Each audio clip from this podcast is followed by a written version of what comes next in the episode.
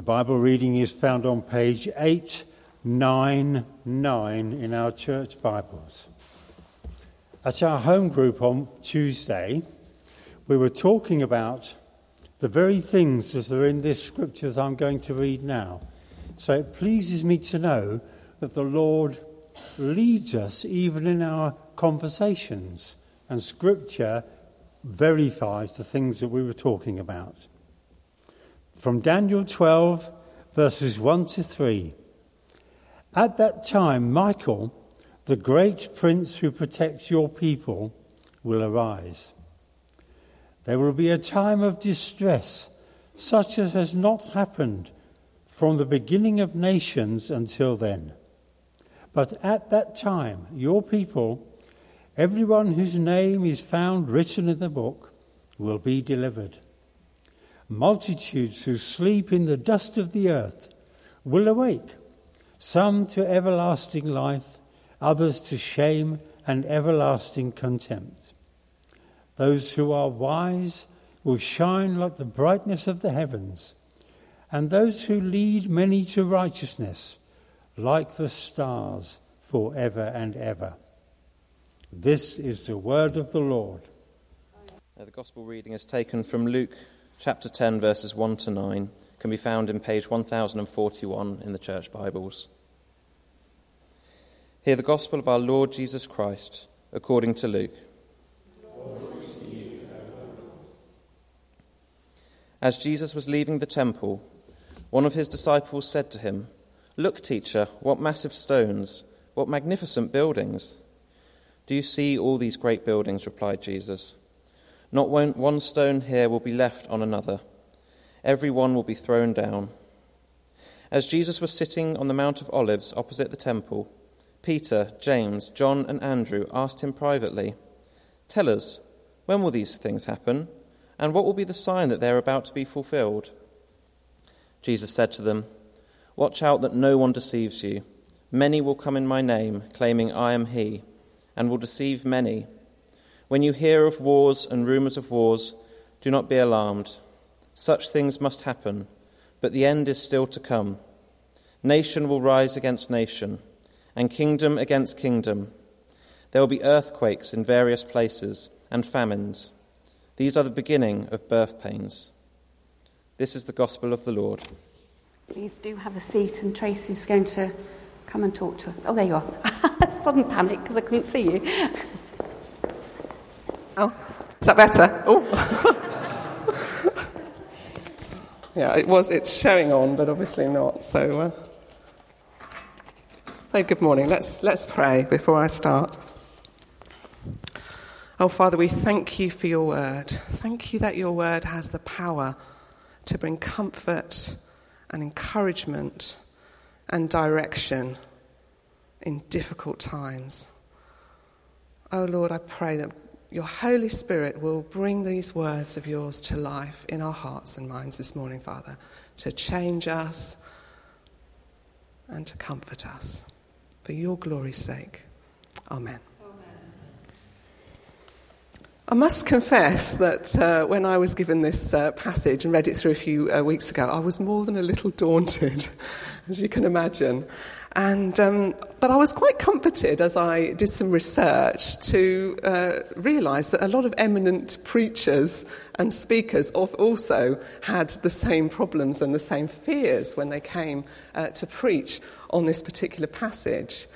And um, over the last few days, as I've been watching the news of the violence and the murder in Paris on Friday, I've just been struck again with how grateful I am that we can turn to God, can turn to God in prayer, and we can turn to His Word. And those words I pray just now are the words that really I feel God's given me for this passage, that it can bring comfort and encouragement and direction how do we respond in these difficult times? And the whole of Mark 13, the chapter of Mark 13, is commonly known as the little apocalypse, as it is very, very similar to a lot of the, um, the themes in the book of Revelation, talking about the end times. And it doesn't make for easy reading, but it has such a relevance for us as Christians today. And at the start of our passage, the disciples got a little bit more than they bargained for. They were focusing on the physical magnificence of the buildings of the temple. But Jesus was quick to dismiss this, speaking of destruction of these buildings, warning of deceivers in the church, describing alarming signs to the ends of the world. And scholars believe that Mark was writing sometime after the destruction of the temple in Jerusalem. And, so some of what Jesus was talking about in the passage had already happened or was, was happening. The church is in really shifting times with the differences between Judaism and Christianity really brought into sharp focus. False teachers were leading people astray in Jesus' name. And it would have been a really bleak period with much uncertainty for the early Christians. They were facing persecution and they just didn't know when Jesus would return. And of course, not much has changed two centuries on, has it? The events in Paris are a stark reminder of that. We are surrounded by, by wars, by famines, by earthquakes, Christians are being persecuted, people are being deceived and distracted. And when, oh, when is Jesus coming back? So, where do we find the good news of the gospel in this passage? Well, I feel that far from scaring us, it can indeed bring that comfort and that encouragement and that direction for how we are to act in difficult times. The disciples are told not to be alarmed. These things are no surprise to God. Jesus said such things must happen.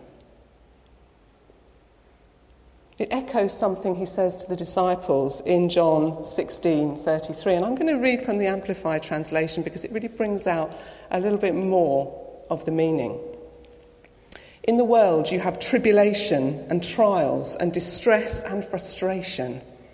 But be of good cheer, take courage, be confident, certain, undaunted.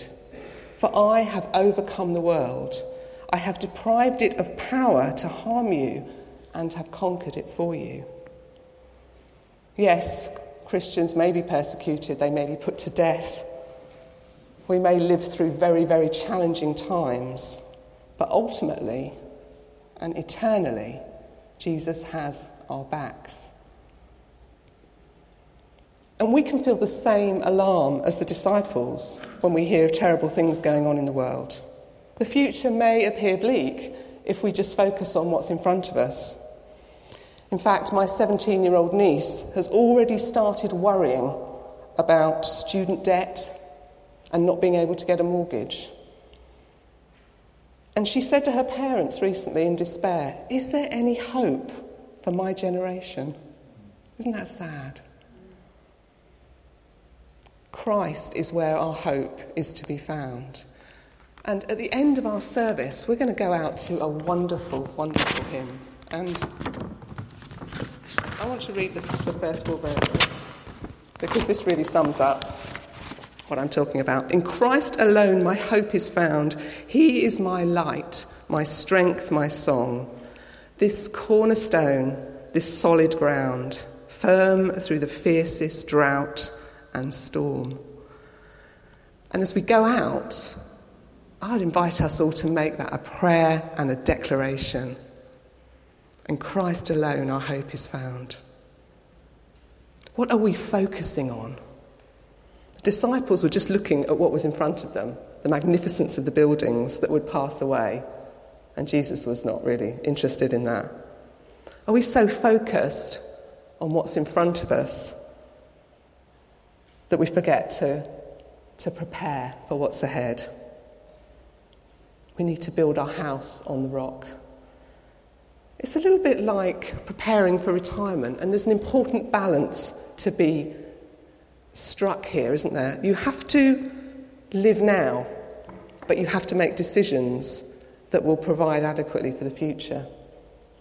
If you put all of your money into the future, what are you going to live on today?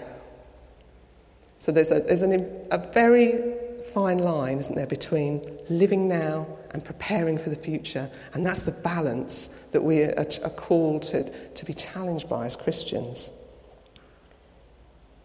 The commentator David Lowes put it like this We're called to live now, allowing the promises of God about the future to infuse every present moment.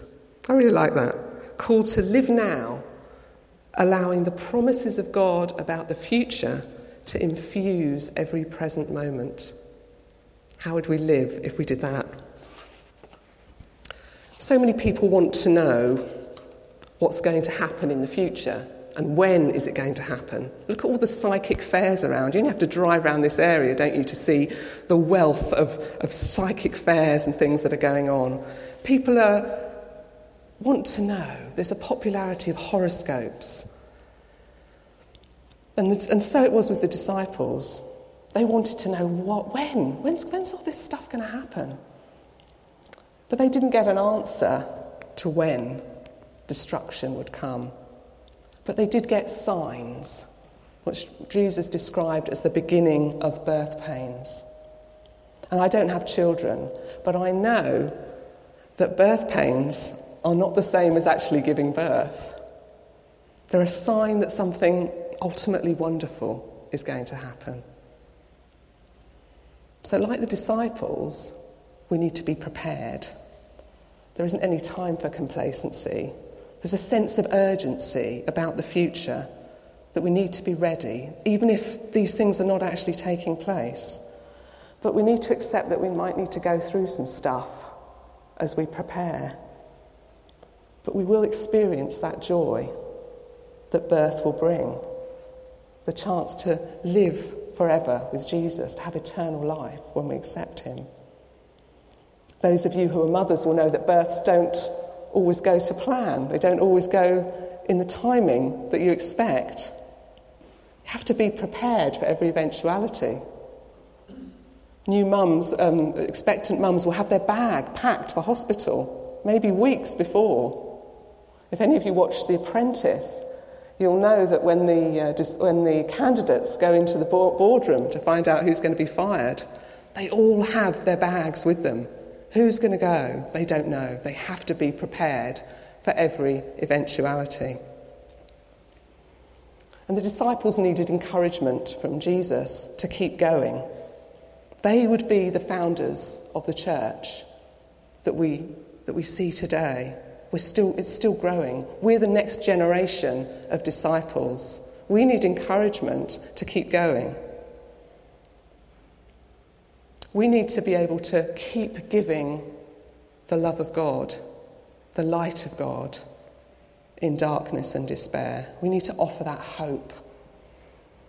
Jesus said later in this chapter that only God knows when the end times will come. And so those are not our concerns. We don't need to be asking, when will these things happen? We just need to do our part, to do what Jesus says, to follow him that message of urgency to the disciples was also to the early church that Mark was writing to, and for us today. If you look through the whole of this chapter, there's, there's, a, there's a pattern. Watch, be alert, be on your guard. The chapter ends with the word watch. Don't be complacent. Don't rest on our laurels. Keep alert we don't necessarily have all the time in the world, but maybe we have longer than we think. Jesus calls us to be ready all of the time. We don't need to be anxious. We can just look to the Holy Spirit to guide us. Very soon after our passage ends, Jesus says that don't be worried about what to say when in difficult times. The Holy Spirit will give you words. The Holy Spirit is is our resource at all times. In the wake of the Paris attacks, a phrase that's often used is we are on high alert. The world is on high alert. We're all told to be vigilant. But at the same time, people are saying, I'm not going to change my plans. I'm not going to be set off course by these things because then evil triumphs.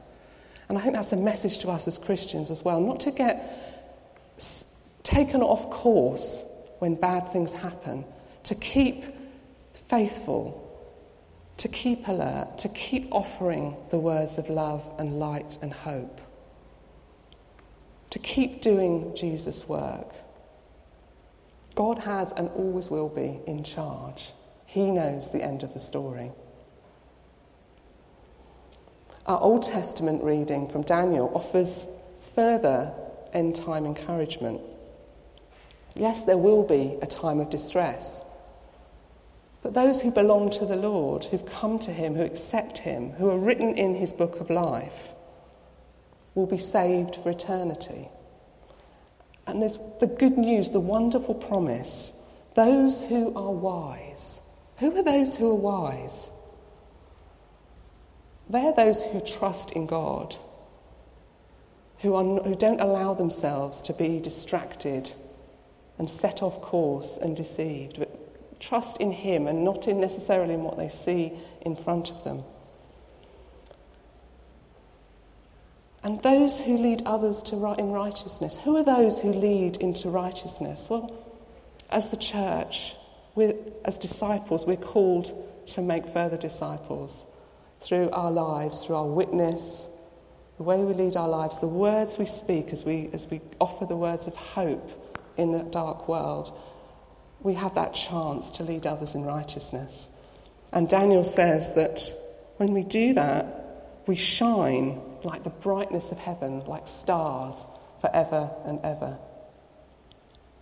So we have a job to do in the midst of the darkness confident in the future, confident that we will be with God at the end of the story. We have a job to do now to keep faithful, to keep vigilant. And I'd like to close with something that uh, I read just last night, which really spoke to me. A friend uh, of ours has a son who has uh, got a part in a big West End show, and it was his first night on uh, Friday night. And um, she was a little bit hesitant about putting anything on Facebook in the wake of what had happened in Paris. But she was urged to by friends and family. And uh, here are some of the responses. So pleased you shared. Never stop posting good news. What a shining light. That could have been Christian's writing, couldn't it? That was just a random group of friends and family on Facebook. So pleased you shared. Never stop posting good news. What a shining light. So let's keep the faith.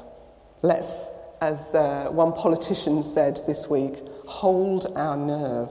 I like that phrase. Let's hold our nerve and keep doing what Jesus did, trusting in the Father and what he says, and reaching out to people with the good news in the midst of the darkness and the persecution and the despair. Amen.